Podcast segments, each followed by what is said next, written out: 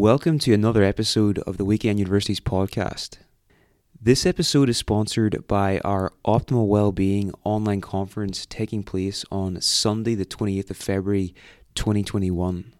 In this lecture series, we'll be exploring the new science of sleeping, breathing, and walking, and how you can optimize these areas for greater well being in day to day life.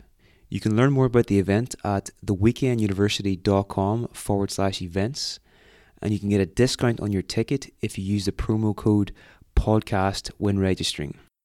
In this episode, I had the pleasure of speaking to Dr. John Vervaeke. John is assistant professor in psychology at the University of Toronto and the author and presenter of the YouTube series Awakening from the Meaning Crisis. The depth and breadth of John's knowledge are extensive, which is reflected in the wide range of subjects he teaches. His courses include cognitive science, Buddhism, psychology and mental health, cognitive development, the psychology of wisdom, and many others. Over the past few years, he has focused on taking his knowledge outside of academia and making it more accessible to the wider world, mainly via his hit YouTube series Awakening from the Meaning Crisis, which explores the historical causes of the meaning crisis and offers some solutions too. John believes strongly in the power of dialogue to transform both individuals and culture, and spends a lot of his time engaging in meaningful conversations with other key thinkers in the field, including people like Jordan Peterson, E. McGilchrist, Tim Freke, and many others. He is the author of the book Zombies in Western Culture A 21st Century Crisis, which integrates psychology and cognitive science to address the meaning crisis in Western society. You can learn more about John's work on his website, www.johnvervaeke.com, and follow him on Twitter at vervaeke underscore John. In this interview, I asked John about some of the key insights from his YouTube series Awakening from the Meaning Crisis. And this, this covers things like the causes of our kind of sense of lack of meaning in life, um, different ways we can overcome self deception, um, ways to reduce internal conflict, and ways to sort of overcome what John calls existential inertia. So, this is all around um, how we can find ways to sort of make transformational leaps in life and become the things or be or do the things that we actually want to do but we're not sure about and we've kind of been procrastinating on. So it was absolutely fascinating to speak to John today and I hope you get as much as much from this conversation as I have from recording it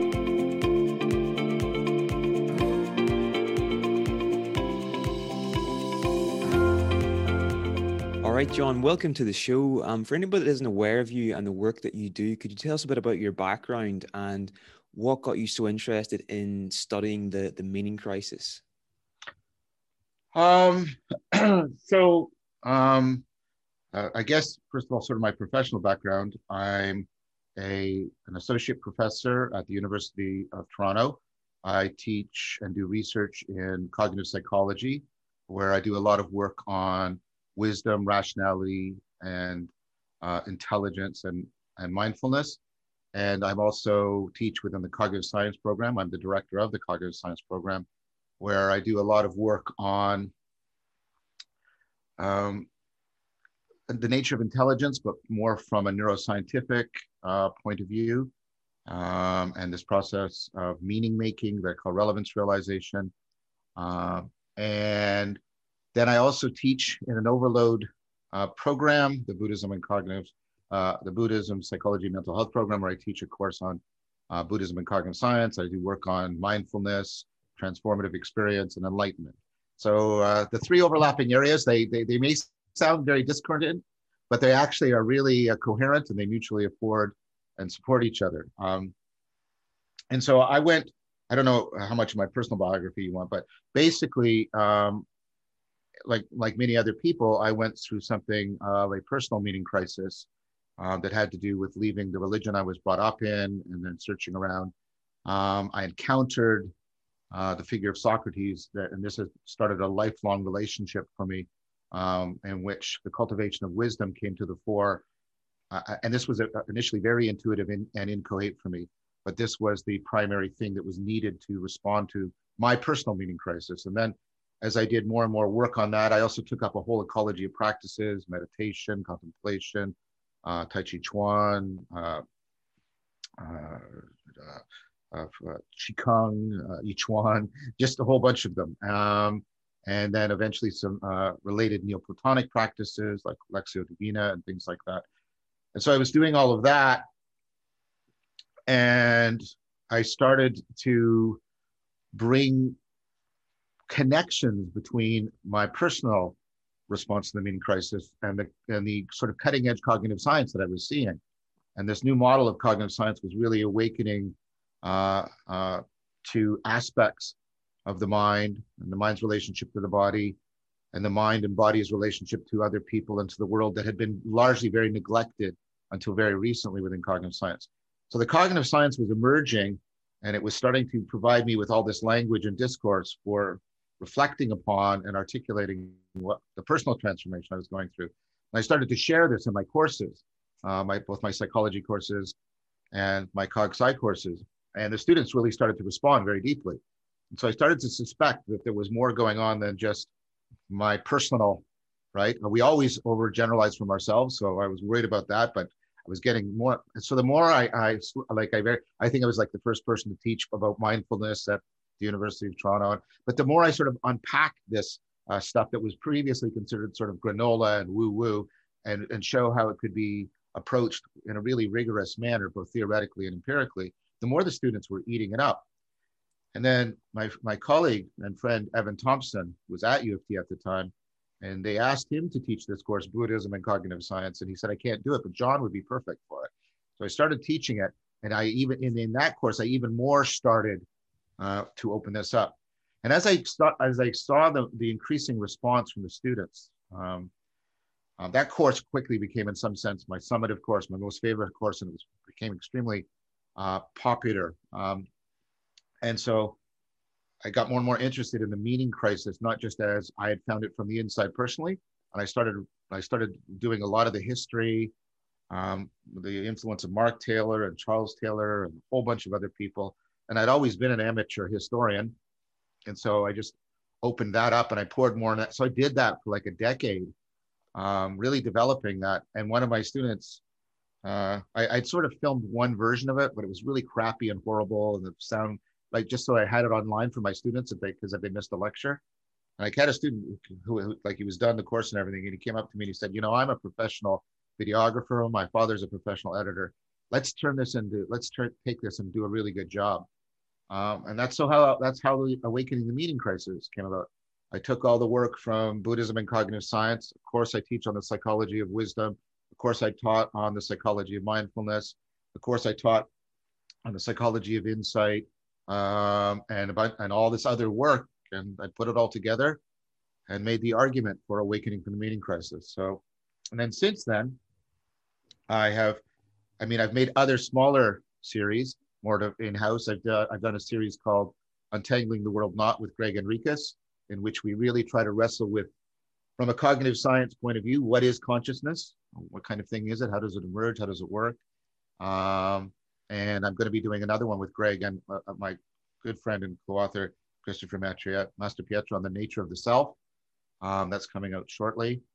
Um, and then I've been doing Voices with Vervaeke because I've been very interested in trying to tap into the collective intelligence of right of distributed cognition, not individual cognition, but the cognition that we do in groups, the way the internet networks computers together culture networks people together and trying to tap into that. And so I've been doing participant observation, entering into these deep dialogues that often transform into what I call dialogos, where the two of us are coming to a place together that we couldn't come to individually, um, almost sort of a shared flow state that's directed towards um, communing in the communication, not just stating ideas and exemplifying that and and how that can be something that people need that sense of connectedness deep opening connectedness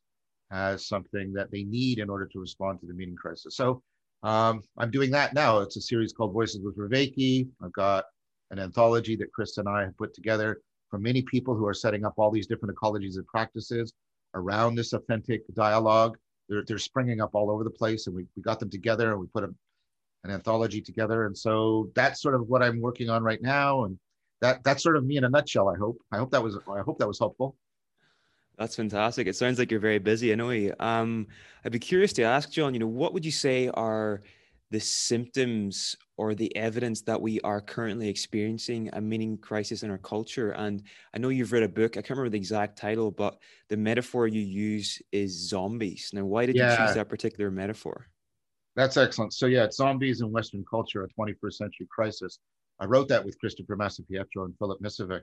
Um, so the I'll come back to the zombies because it's a it's another symptom. It's a it's a sort of a mythopoetic symptom, um, and cultures often express distress by generating mythological imagery. Um, and there's a set of mythemes that are really powerful right now. But before we get to that, let's think because Chris and I have published in uh, a journal called The Side View um, an overview of what we call the symptomology of the meaning crisis and sort of the, the set of things you can see happening. And, th- and there's a whole bunch of them. Um, one is, just the, I mean, and, and, and, and sort of the response to the meaning crisis itself is evidence of this, right? The, the pervasive sense of sort of nihilism and cynicism uh, that's pervasive in the culture. And we have to understand that that sense of meaninglessness is, uh, there was a, it's really quite profound. There was a survey recently, I think it was 2017 in the UK, and 89% of the people responded and said their lives were meaningless. Um, the older people did a bit better. Uh, they were only something like, I can't remember if this is exactly right, it's like 60% um, were meaningless. And, and, that's because some of them have the sense of meaninglessness ameliorated by religion. Um, I'm not proposing religion, but there's, a, there's an important thing to take note of there. Religion networks people together, like I was talking about earlier, and gets that sort of communal flow and connectedness. Uh, we can come back to that later. Uh, but so that sense of meaninglessness can directly lead to suicide, e- even without triggering clinical depression. Of course, it overlaps with clinical depression and anxiety disorders, which are on the rise now in a very significant way, especially among younger people. That's, of course, um, is exacerbated by another thing that's, you know, really um, a, both a symptom and an accelerant of the meaning crisis, which is people's um, almost addictive behavior to social media. Uh, and they keep craving more and more. Um, and it's not satisfying them in a healthy manner. So they either fall into despair or they fall into craziness. Uh, you know, the, the, the rise of what Jules Evans calls conspirituality, um, the attempt to find an underlying, they're so hungry for an underlying narrative that makes their lives meaningful. That's a clear symptom. On the other hand, like I said, people give up and and you find this pervasive and growing at a time of such expensive social media. And this is before COVID, by the way. Uh, it's accelerated by COVID, but this is the loneliness epidemic. People overwhelmingly seem to be much more lonely uh, than they used to be, disconnected. You have the disenfranchisement. People are leaving established religions and organized religions in ever increasing numbers the nuns, the N-O-N-E-S, right, is, was the fastest growing um, demographic group. But if you look at them, they're not sort of Sam Harris atheists.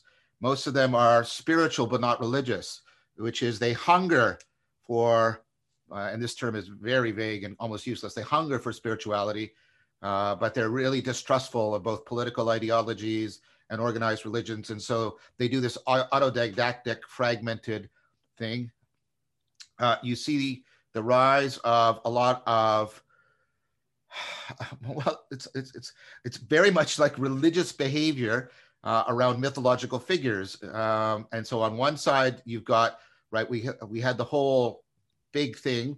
I mean, it's waning because it was just an expression. It wasn't a, a, a solution. But the whole zombie metaphor, right? The mytheme, and people really getting so invested in it. And you know, the zombie really represents the meaning crisis uh, the, right? The, uh, they, they, they, they can't make meaning. They can't even speak. They often hunger for the meaning making or, organ. They want to eat brains. What a bizarre thing, right? Uh, they move around in a horde, but there's no community or connection. They're perpetually decadent and decaying. Uh, they eat, but they're never satisfied, right? They drift aimlessly. There's no grand purpose. They're not even metaphysically evil. They're just us. I mean, and that was something that was hammered home in uh, The Walking Dead. We are the Walking Dead. The, the heroes say that m- multiple times in the in the series. It's like, yes, we are, right? And we shuffle down the streets, right, and like all that sort of thing. Um, and, and and the zombie also represents the perversion of the Christian mythos. Uh, the zombie is resurrected, but not to the abundant life, but to the decadent life, right? Um, and the zombie is associated with an apocalypse the apocalypse was supposed to be the renewal of the world, but that's perverted into the just ongoing, pervasive, unending. Right? There's not isn't even a story there; it just drifts. So that's one side. But you see, I don't know if this is positive or not, but not as, uh, but not as I don't know negative. I guess um, you know the just the titanic fascination with superheroes uh, and the mythos of people who are empowered they have special powers and special connections to reality such that they can do the morally good thing and build meaningful projects. And so people are just hungry for that. And then you see more positive uh, and by the way that's religious. And if you don't think that's religious go to comic-con sometime. If you don't think that's religious go to comic-con sometime. I mean i you know the churches would love it if they could get that kind of Oh, I'm, I'm not religious. What, what are you doing? Well, I'm dressing up as Thor and I'm going to go to this place where other people are dressed up and we're going to walk around and we're going to buy objects and do things together and perform rituals and celebrate the. Yeah, that's religion, right? And that often pisses people off when I say that. But you also get more positive things. You have the mindfulness revolution that's been going on. You have the revival of ancient practices for cultivating wisdom, like Stoicism.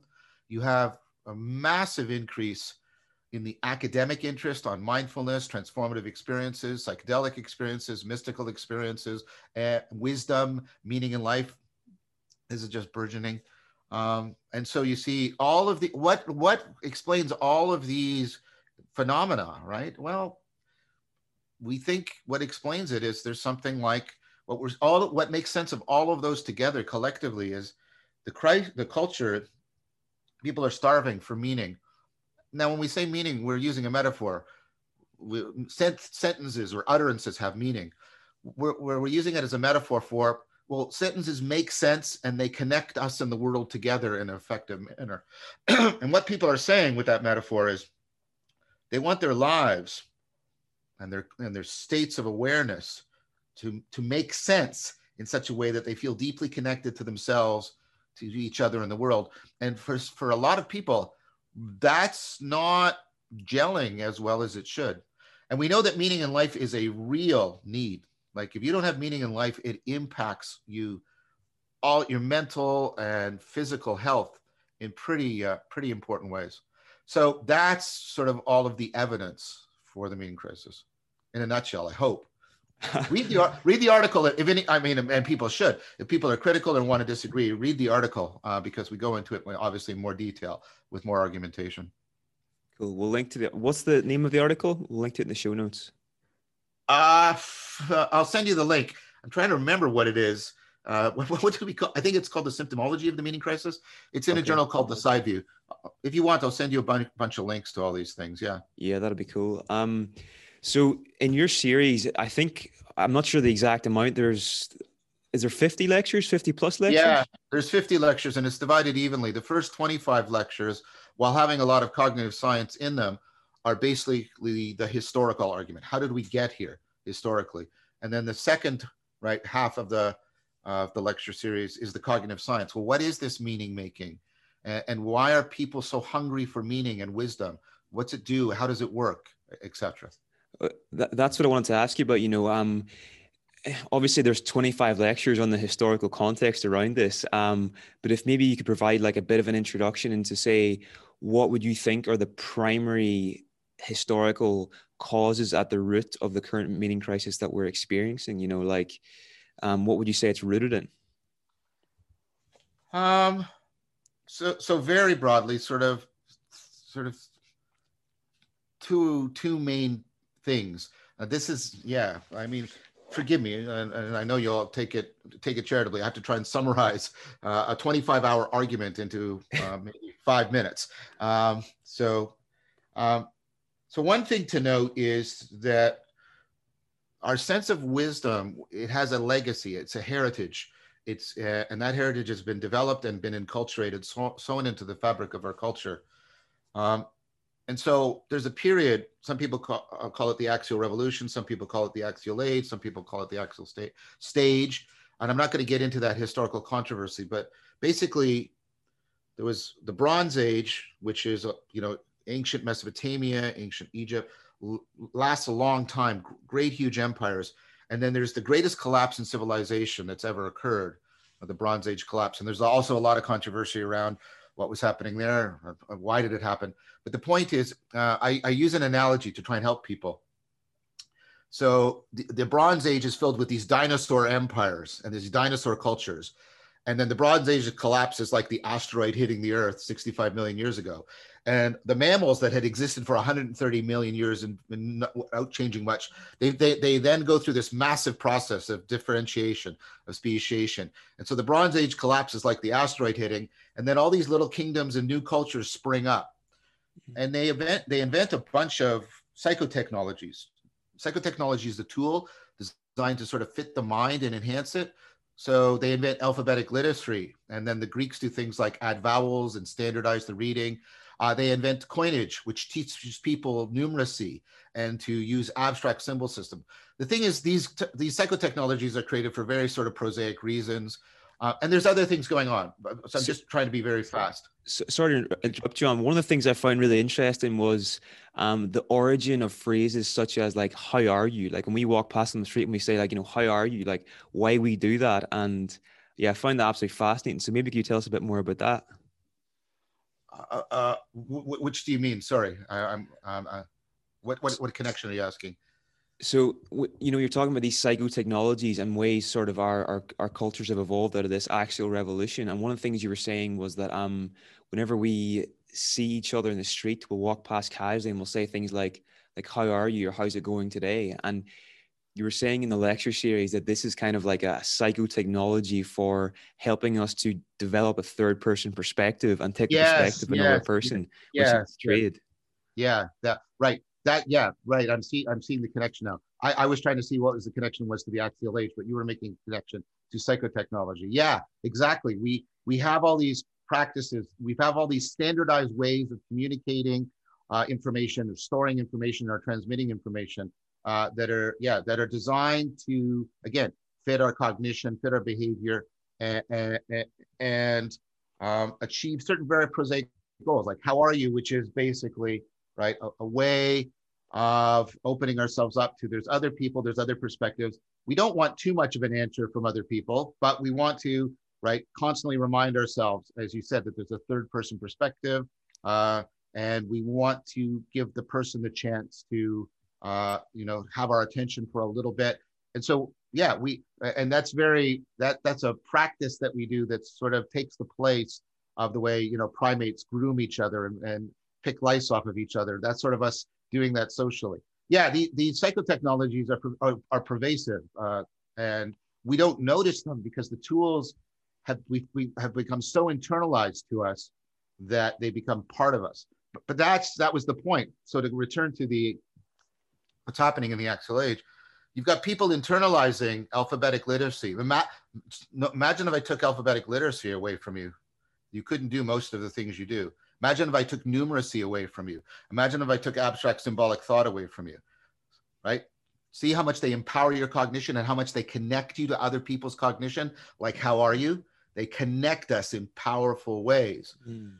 Now, these, these psychotechnologies are originally created for, like I said, for very prosaic reasons, but they really empower people and they really connect them and they're deeply internalized. And so people start applying, as you would expect them to, these psychotechnologies more broadly. They start to apply them to their own minds, to their own cognition, because notice how much, how much, just think about the fact that you can write your thoughts down, how much more self aware you become of that. Mm. Right. The fact that you can calculate and follow rules makes you aware of many times where your thinking isn't being rigorous, isn't following rules. Right. So you get this massive increase in self awareness, a very critical kind, which Bellah calls second order thinking. And what that means is people become very self critical, very self aware and they start to attribute a lot of the suffering. They used to think the suffering in the world was just a natural part of the world, like lightning and thunder, and the gods were just another natural force. The gods aren't moral agents in the Bronze Age. They're just they're, they're kind of jerks. They just do whatever they want. They're they're just natural forces of violent of chaos, and some are order, right, and all that.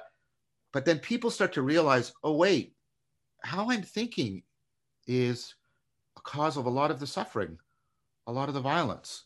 The way the mind makes meaning really shapes reality.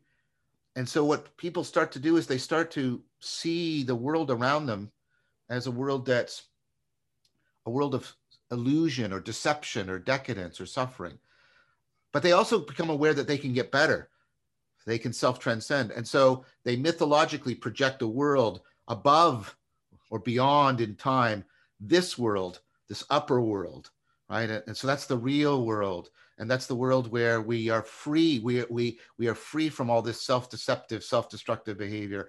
And we uh, we come into a fullness of being and we see reality as it is. And we are seen as we truly are. And we are connected to others. It's heaven. It's paradise. It's it's it's the promised land. It, it, it, it, it, it's the pearl, pearl of immortality. You get and so all, many of the world's religions are born at this time because they bring this they bring this mythos of the two worlds and the, and the wisdom that will liberate us from this decadent world and bring us to the true world. And so this is sown into our way of thinking, our way of being, our way of understanding.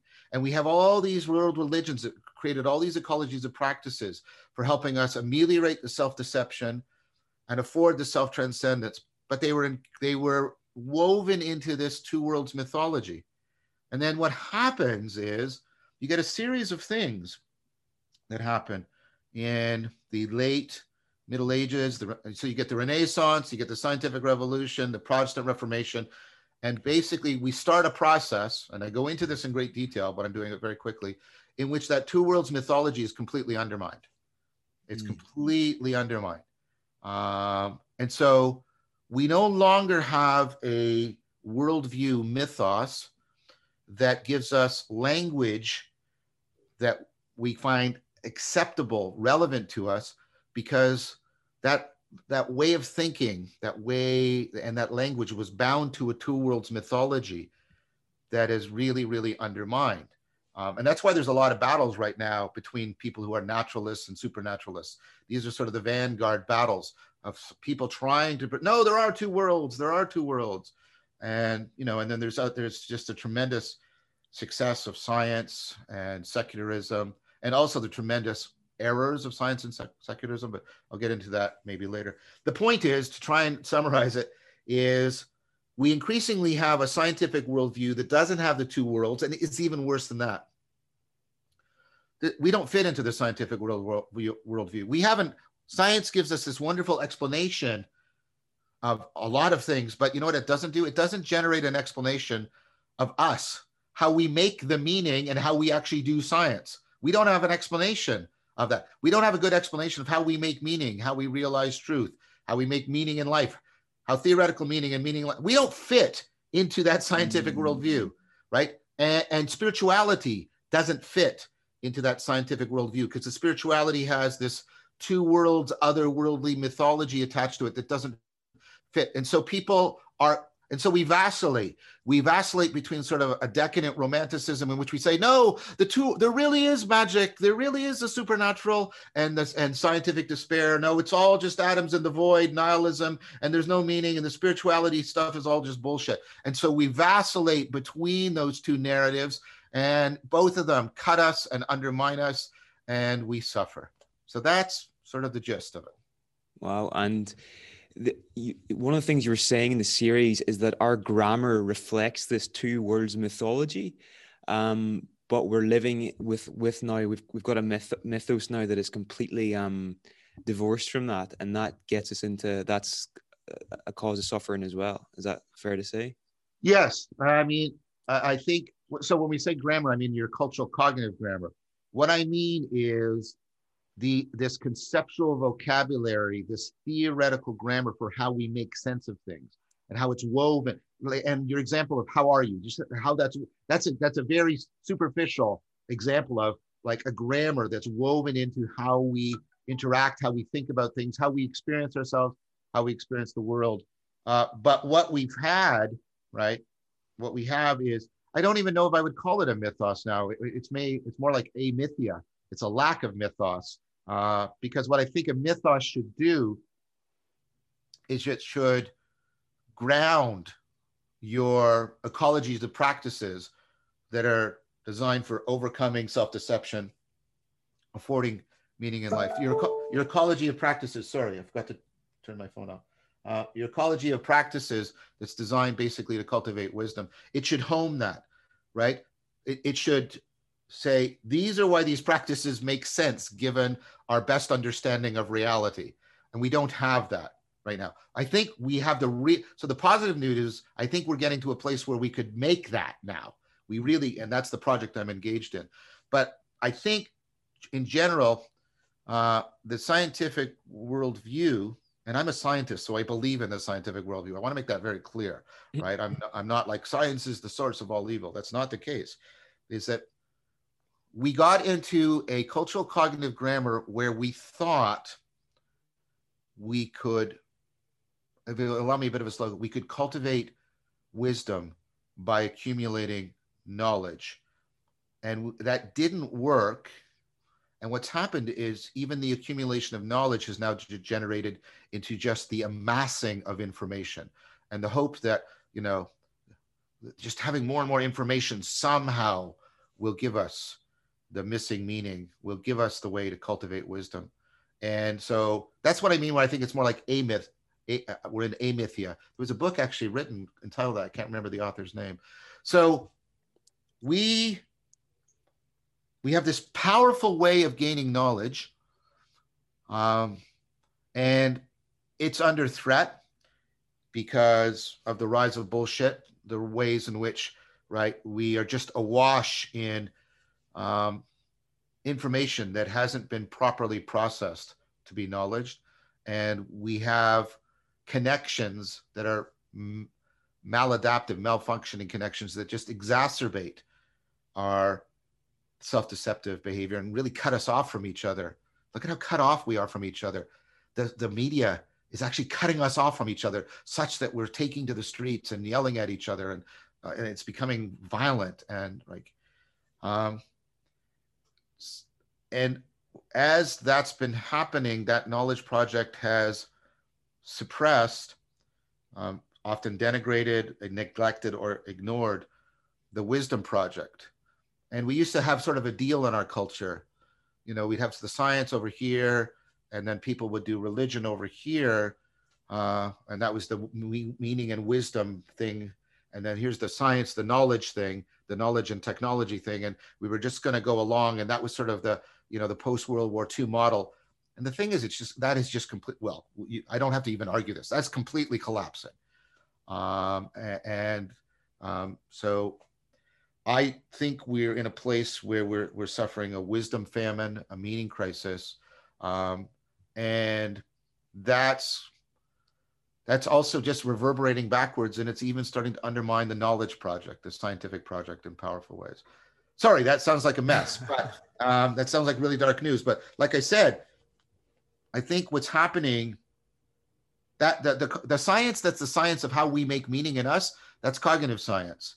Um, and that's that's going through this major uh, almost like a revolution right now in which we could do what i said and it's already happening. We could really start to understand the meaning making process in such a way that we could rigorously and even scientifically explain and, and valorize and legitimate the ecologies of practices for cultivating meaning and flourishing and wisdom. That's what's that's the very very positive news that I'm trying to bring people right now. Not just me, lots of people are trying to bring it out. Um, so it, we're in sort of very dire circumstances, but we all we there there is good reason and evidence to be hopeful of a possible response.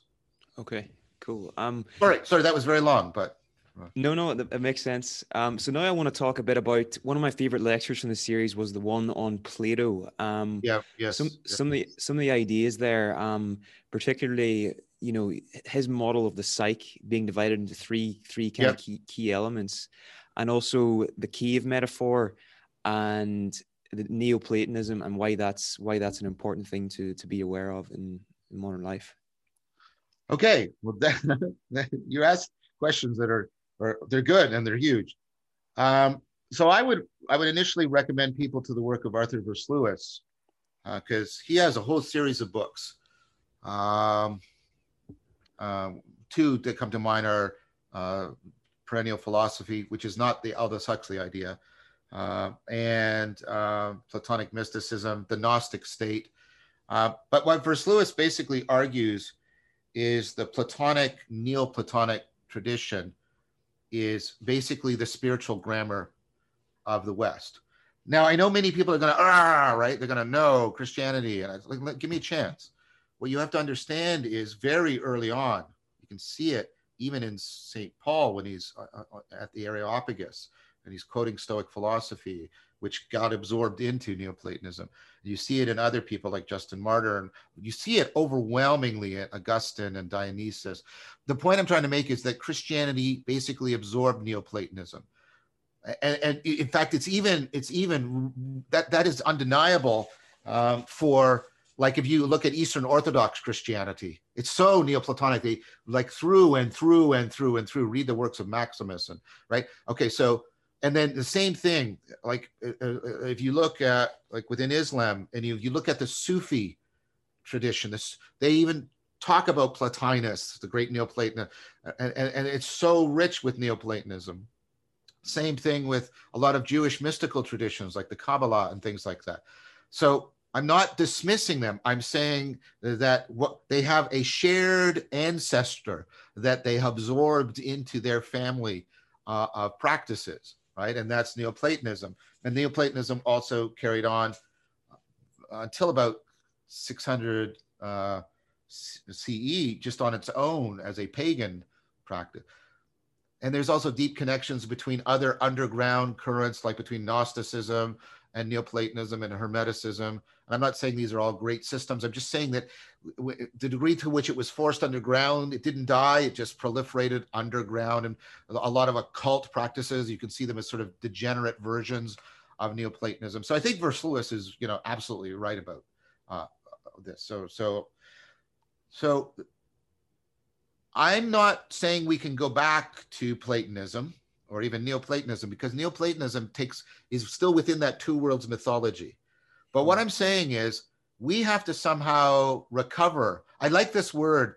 Uh, Cary uses it in his book on Augustine. It's inventio. It's the Latin word inventio, and inventio means both to discover and to make. So I've coined this new word, reinventio. We have to reinventio Neoplatonism so it is can fit in with our scientific worldview. But that's not a that's not a hard thing to do. Like it because a lot of the people that were deeply influential, like um, in the 20th century, and John Spencer and other peoples have argued this in this in you know in, in that in, in, you know the invention of uh, uh, the most recent version of the scientific world people like that are associated with relativity and quantum mechanics and all that many of these guys were literally Neoplatonists and deeply influenced by it. There's a book called The Eternal Law where John Spencer just does that history and says, look, Neoplatonism didn't go away. And these people, that that that whole scientific revolution in the 20th century was deeply in, inspired and influenced by a Neoplatonic vision. So there's a reason for all of that. Okay, so what's the what's what what is that, and how can we recover it? So Plato had this really powerful idea and we keep rediscovering it. Freud rediscovers it, and and then now we're rediscovering it in cognitive psychology that the psyche is divided into sort of three different systems. That's not even quite the right word, but these are ways in which the world is apprehended, comprehended, and and there and then and then thereby a center of motivation. So there's a part of us. Um, well, we should do what both Freud and Plato did, and also what modern thinkers like Stanovich do, we can see how the, the parts of the psyche by seeing the psyche in conflict. You can sort of see the parts when you when we're in, in internal conflict. By the way, internal conflict is really important because a lot of our self-deceptive behavior is actually driven by internal conflict. And that was actually Plato's great insight. He was trying to understand why do people fall into self-deception? It's because they have these internal conflicts. So yeah, I'll give I'll give one of my favorite examples of this right? Um, which is, you know, I want to lose some weight. And so, yeah, I'm going to lose some weight. And then, you know, think about that. That's a that's a long-term goal that's very abstract, right? Um, and so I come home and there's a chocolate cake on the counter. Uh, whoa, man, do I want that chocolate cake? Right? There's a part of me that just says it doesn't care about something abstract and long-term like health. It sees you know this right the, the the the, chocolate and it can smell the cake. It can almost taste and the chocolate and eat it now eat it now eat it now. And you know and that has an adaptive function uh, uh, and it's very compelling. Now there's another part of me there's the part that's going no don't eat it because you want health. But that part seems really weak right? It seems like yeah that's off there in the distance. It, you know, this is why we procrastinate. Yeah, I should write my essay, but that's not for two weeks, right? And right, and so, and again, these these are all adaptive machines, and that's the thing that cognitive science can show us. It can show, well, why do we behave this way? These are all very adaptive things. Um, but there's a third part so Plato said, imagine that that the part that wants the cake, it's like in your stomach or your genitalia, because that's where those really powerful urges, those short-term powerful urges, pleasure and pain, right? And then there's this thing that's like it's in your head, right? And it's whispering, yes, but health, long-term health, right? And it's like, well, no, it, it's it's not motivated by pleasure and pain is mattered by truth and falsity. I know that it's true, but knowing that it's true doesn't seem strong enough. And then Plato said, we're lucky. We have a third part of us. It's like in our chest, right? And this is this is the fact that we're social cultural beings. That in addition to having a biology, we are encultured. We've been talking about that all, all, already today. And so this isn't pain and pleasure, but it's also not truth and falsity. It's honor and belonging or rejection and shame right? And we really want you're nodding when i'm talking right? Because we want to connect we want to belong we want to fit to, because one of our greatest adaptations is the fact that we can cooperate and work together. That is our greatest adaptation. And so he, he compared the, the thing in your head to like a man uh, i know that's somewhat sexist but compared to the people of his time plato is like really really um, challenging sexist attitudes because he thought women could also rule, be philosophers, be in the army, which was rarely very countercultural. But anyways, the thing in your head is like a man. The thing in your head is, is like a like a lion because they're social animals and we associate them with pride. That's why we even call it a pride of lions, right, and stuff like that. At least I think so. And then the thing in your stomach is like a monster, right? Mm. So he says, now what do we do when we want to change? Now we get into self-deception because the monster make things makes things really salient to us, mm. but disconnects us from caring about whether or not they're true or not, and may even cause us to not pay proper attention to other people, right? And that's the root of self deception. Self deception is when these adaptive machineries are out of sync, such that we find stuff salient in a way that's not tracking our responsibilities to other people or our responsibility to the truth. In fact, that's Frankfurt's, that's kind of Frankfurt's definition of bullshit. The liar tells you something that's false, and that's how they try to change your behavior. But the bullshit artist tries to get the monster running independent of the lion and the man, and that's how they manipulate you. That's self that's deception, and you can bullshit yourself. You can't really lie to yourself. That doesn't make any sense. But you can bullshit yourself. You can just let your yes my attention goes to the chocolate cake and that makes it even more salient. And then my attention keeps coming back to the chocolate cake and that makes it more salient until i can't see anything but the chocolate cake and then, i'm eating it before i even realize it. So that we bullshit ourselves. And then plato said okay we we bullshit ourselves and we self-deceive and we don't properly treat others and we don't properly care for the truth. How do we get because these things are out of alignment how do we get them into alignment Mm. And he said, Oh, well, the man can at least learn the truth, right? But what can the man do? Well, the man can actually train the lion. And then the lion is the man and the lion can tame the monster. And it's this wonderful metaphor. And you think, well, what does Plato mean? Well, and, and he's right. If you want to change a habit, join a group. If you want to change a habit, join AA, join Weight Watchers. If you want to do meditation, stick with a group for at least a year, and then you'll be able to meditate on your own. If you only if you start meditating on your own, 90% of the time you'll have stopped meditating within five weeks, right? Mm-hmm. So Plato's bang on right about that. So how do we get the man to teach the line? Well, what we do is we try to set up a group practice in which we're honoring each other in a shared commitment to the truth, right? Mm-hmm. That way the lion is getting us to pay attention to what the man is saying. You and I work together, right? And that's his that's Plato's practice of dialectic. That's what I'm trying to right when I'm trying to uh, you know, re- re- revitalize for today right now. How can we enter into dialogos so that together we are leaving bullshit and coming insights together, sharing together, creating together insights that we can't get on our own so that we can afford each other's transformation, so that we can more, and more listen to the reality and the truth of things. That's the process of dialectic. And then what Plato says, if you're doing the practice of dialectic and it's getting you into dialogos, what happens is all three of these get into a proper alignment. So they're all living as much as they can without harming the other two. They get into a mutual optimal existence. And he said, that is, and we have a meta drive more than more like in addition to whatever we desire, we desire the fulfillment of our desires to bring us inner peace, peace of mind, this fullness of being, right? We want that. But Plato said we also have another desire, a meta drive. We want that whatever satisfies our desires to be real. That's why you can ask people, I do this in a classroom. I say, How many of you are in really good romantic relationships? Yes you know, those people. Of those people, how many of you would want to know that your partner was cheating on you, even if it meant the destruction of the relationship? Almost everybody puts their hand up again. They'll destroy this thing because it's not real, mm. right? It's not real. And so Plato says, well, notice what happens. As you do the process that brings you inner peace, it reduces the inner conflict, it reduces the bullshitting, and therefore and that that in and of itself is just inherently valuable but it also reduces our self-deception.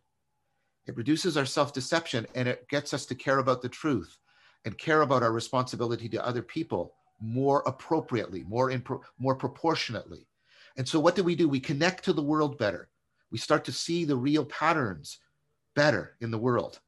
And that's satisfying that really satisfies us. We really want that. We want to be in touch with things, listen to the language. But as we see those real patterns and connect to other people, that allows us to reflect better on ourselves, right? And see our own psyches better and see the real patterns uh, uh, uh, in us.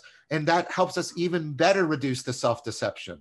And then this, as we reduce the self deception, we get more connected to reality. And you see what happens? It loops and the two mm. things mutually afford each other. So these two meta desires of inner peace and contact with what's real, and that means real contact with the reality of other people, right? They're being mutually satisfied in a mutually accelerating manner.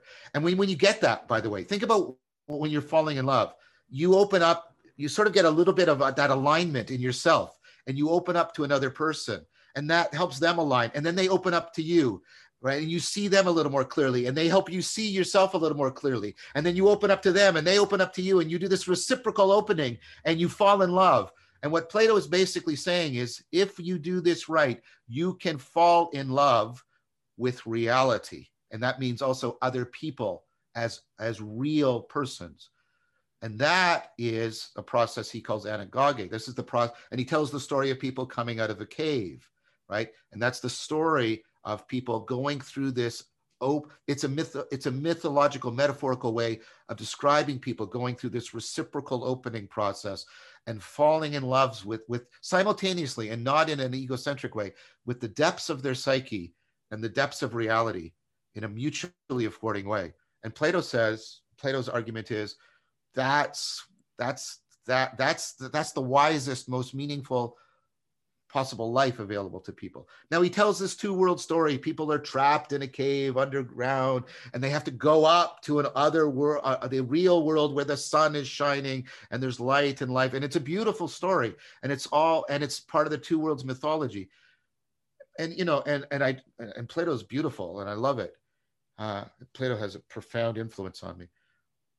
But we don't need this story anymore because we have the cognitive science, and I'm even doing it with you now, that says, yes, we understand how and why all of this is working.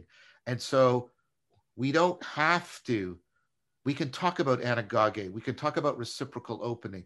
We can talk about the alignment of the psyche. We can talk about picking up on real patterns. We can talk about overcoming self deception. We can talk about flourishing. We can talk about all of that using the language of cognitive science. And so we don't have to use a language of trapped here and they're up a, a, world up there. We don't we don't have to use that language anymore. It's beautiful language. And we I'm not saying throw away the art. Keep the art. Keep the art. Don't do that. Don't throw it away. But what I'm saying is we have another way of thinking about it that can sow that spiritual quest, right, back into the scientific worldview. Very cool. Very cool. Well, John, there's about a million things I could ask you. Um, we've only got 10 minutes left, so I'm trying to figure out what's what would be best to ask. Um, I think one of the concepts I found really interesting as well was this idea of existential inertia and the work of L.A. Paul. I find yeah. that very interesting, and also serious play too. Could you maybe tell us a bit more about that and why that's important? Well, and that's that's actually that's actually integral to this um, this the journey that we talked about, the anagoge, right? Um, the, the, the mythological coming out of the cave, right? The, and the point is, you have to read the whole story. You ascend out of the cave, you see the sun, and then you return back into the cave to try and set the people free that are still there. It's not just about having a wonderful experience; it's about transforming yourselves and other people. Um, so that transformation is really key. And so and L.A. Paul, Laurie, I know her. I've met her. Um, talked to her. Uh, I went down to Yale and uh, lectured in one of her classes. Uh, she invited me. Brilliant thinker. She literally wrote the book on transformative experience. It's entitled Transformative Experience, and she she she does what philosophers do really well. What what the, why we need them. They, she takes something that we're aware of and she reveals what's problematic about it. And we, we, why do you do that? Because there's a lot of stuff that we don't understand and we're bullshitting ourselves if we're attached to something. I want transformation. Well, what is it? Well, I don't know. Well, that's bullshit. Like you're bullshitting yourself. You're something is salient to you, but you don't really understand it. And so she she makes the process of transformation very problematic in order to bring out a deeper understanding of what's involved in it. And she does this by doing what philosophers do often do. She tells a thought experiment right? They point, what is the thought experiment is sort of crafted to make an obvious point in a non-controversial situation, and then you are supposed to transfer it back to real life. So let me do it with you, right? And she says, so this happens to you. Your friends come to you and they give you incontrovertible evidence, and just absolutely rigorous argument that they can turn you into a vampire. Okay. Should you do it? And she says, Well, notice there's a problem here you face, which is you may have all kinds of propositions, because that's what they're giving about a vampire. Um, so you, you, have, you, you, you, know, you, can, you can have all kinds of beliefs, but that's really, really inadequate for making your decision because you're lacking a, a couple of important kinds of knowledge, right? So you, you don't know what it's like, what it's going to be like to be a vampire. Now, notice how that's different from having all these propositions about a vampire that you believe. Now, what does she mean? Well, this is what I call perspectival knowing, and I've done this with Laurie, and she sort of says, "Yeah, that's that's what I mean." So you know what it's like to be you right here, right now. You're in a particular state of mind, and you have a particular perspective. This is how things feel to you, how they look to you, how they appear to you, right? How they're salient to you, and it's constantly shifting, and and and and that's that's enmeshed with the state of mind you're in. You'd have a different perspective if you were drunk, for example, or if you were really tired, or if you were in psychological distress. Different things would stand out to you as important, and your sense of self and identity would be altered, right? Um, so that's your perspectival knowing. It's knowing what it is like to be you here now, right? From the inside, to have a perspective. You don't know what it's like to be a vampire. You don't have that perspectival knowing, right? Because you have to be a vampire. And that takes us to the second part. And this is what I call participatory knowing. This is knowing by the kind of identity you assume and the kind of identities you assign to things in the world. So, for example, right now, I'm sort of a scientist and you're an interviewer, right?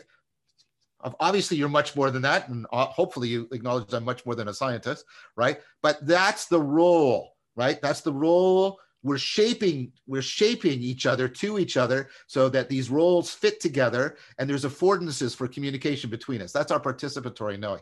And that's that has to do with what we're identifying with what we're deeply valuing right and how we're engaging in all of that. And, and you don't have participatory knowing of, of, of being a vampire because you've never had the identity of a vampire. You don't know what so you can't use your current identity and values to judge the identity and values of the vampire because you don't know those and you don't you aren't that identity and you don't identify with those values. So she says you're completely ignorant. You don't know what the probabilities are going to be. You don't know what the values are going to be.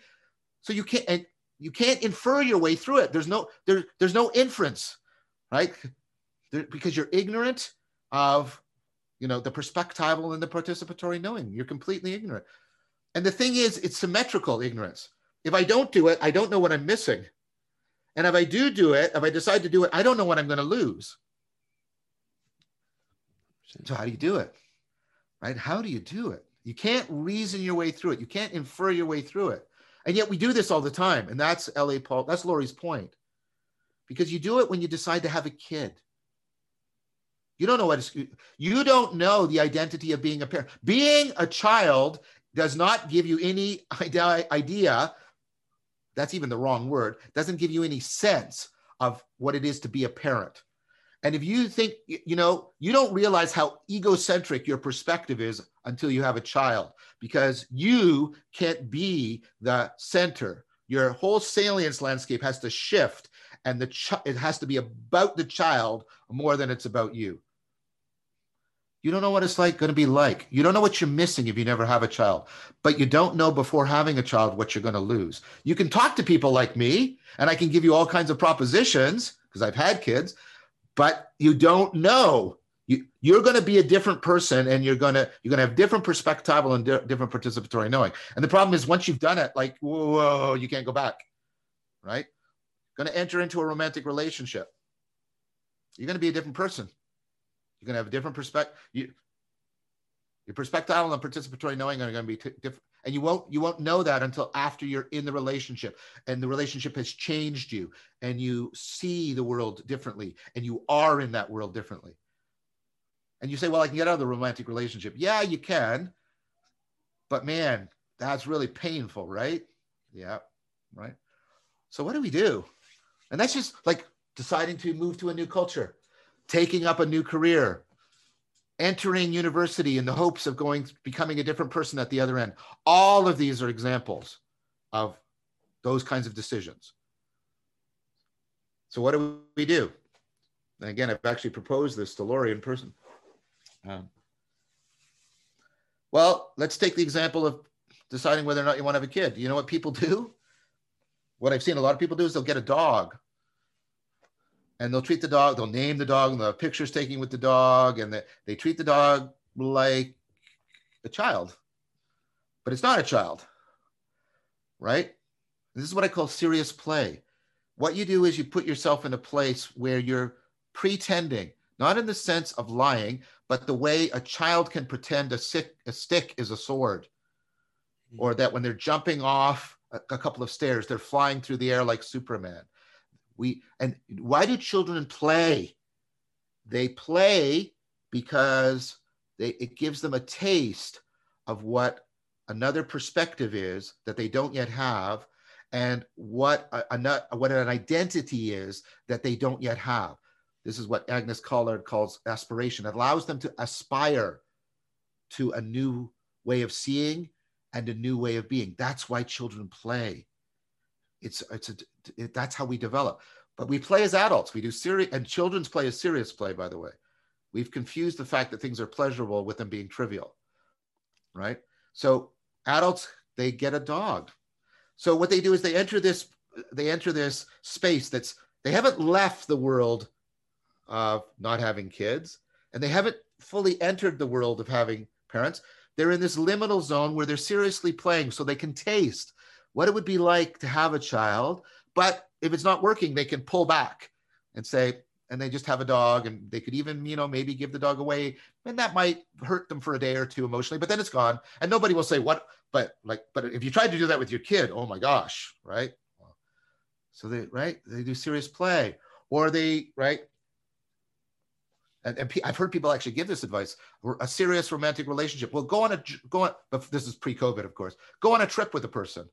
Go on a trip for a couple weeks. Live with him for two weeks. But because it's a trip, it's out there and it's it's play, right? It's serious play. It's not for real because you're not actually bound into your life, but you're actually living together, but you're not, right? And it's all this, and then and then so you seriously play and you get a taste of what it would be like to live with this person, and you see if you're compatible right? And etc. We do serious play. And here's something I want to say, and it is not meant to be an insult, I take seriously what the children are doing. I teach developmental psychology. Religion was serious play. Religion is, and again, I mean this as a compliment. You go into this building, it's a special place for play. It's a church, perhaps, or a mosque, right? And we go in there and we pretend a lot of things. Again, not in the sense of lying or self deception, but in the sense of the child trying to, t- what would it be like to be Jesus? And we seriously play. How, what would it be like to be Jesus? What would it be like to be one of his disciples? How would we see things? What kind of identity would we have? How would we do it individually? How would we do it together? And we play with that and we taste it. And if, and if, it, and if it catches, we start to take, take it out of the play zone back into our lives. And that's how we engage in transformative experience. And that's what we want our religions ultimately to do for us. We think that religions are ultimately about the beliefs. That's like the person who thinking the beliefs about a vampire are sufficient for being a vampire. The beliefs are only there, I would argue, and this will get me into trouble, they're only there to, to help afford the serious play. But unless you're doing the serious play, you're not going to actually find the transformation. Now, the thing that you have to ask yourself if you ask the nones, N O N E S, why don't they belong to an established religion? They don't say because I think everything they say is false. They could say that, but they don't say that. They say they find it, and this is the key they find it irrelevant. They can't play that. It's like you know, you were a kid, right? And you used to play with toys. Like I remember when my younger son was younger, he had all these figurines from the, the Justice League. And here's Martian Manhunter, here's Superman, here's Batman. And he would play. And he'd ask me to play with him. And I would sort of play with him. And there was a difference between how he was playing with them. And, and I, like, I can't play with them. I really wanted to. But I even remember that moment as a kid where I got out all my toys and I, and I you know, I was you know, 10 or 11, I'm getting out all my toys and I'm putting them on the table and I was like, I start to play with them and it's just, it doesn't catch. It just doesn't catch.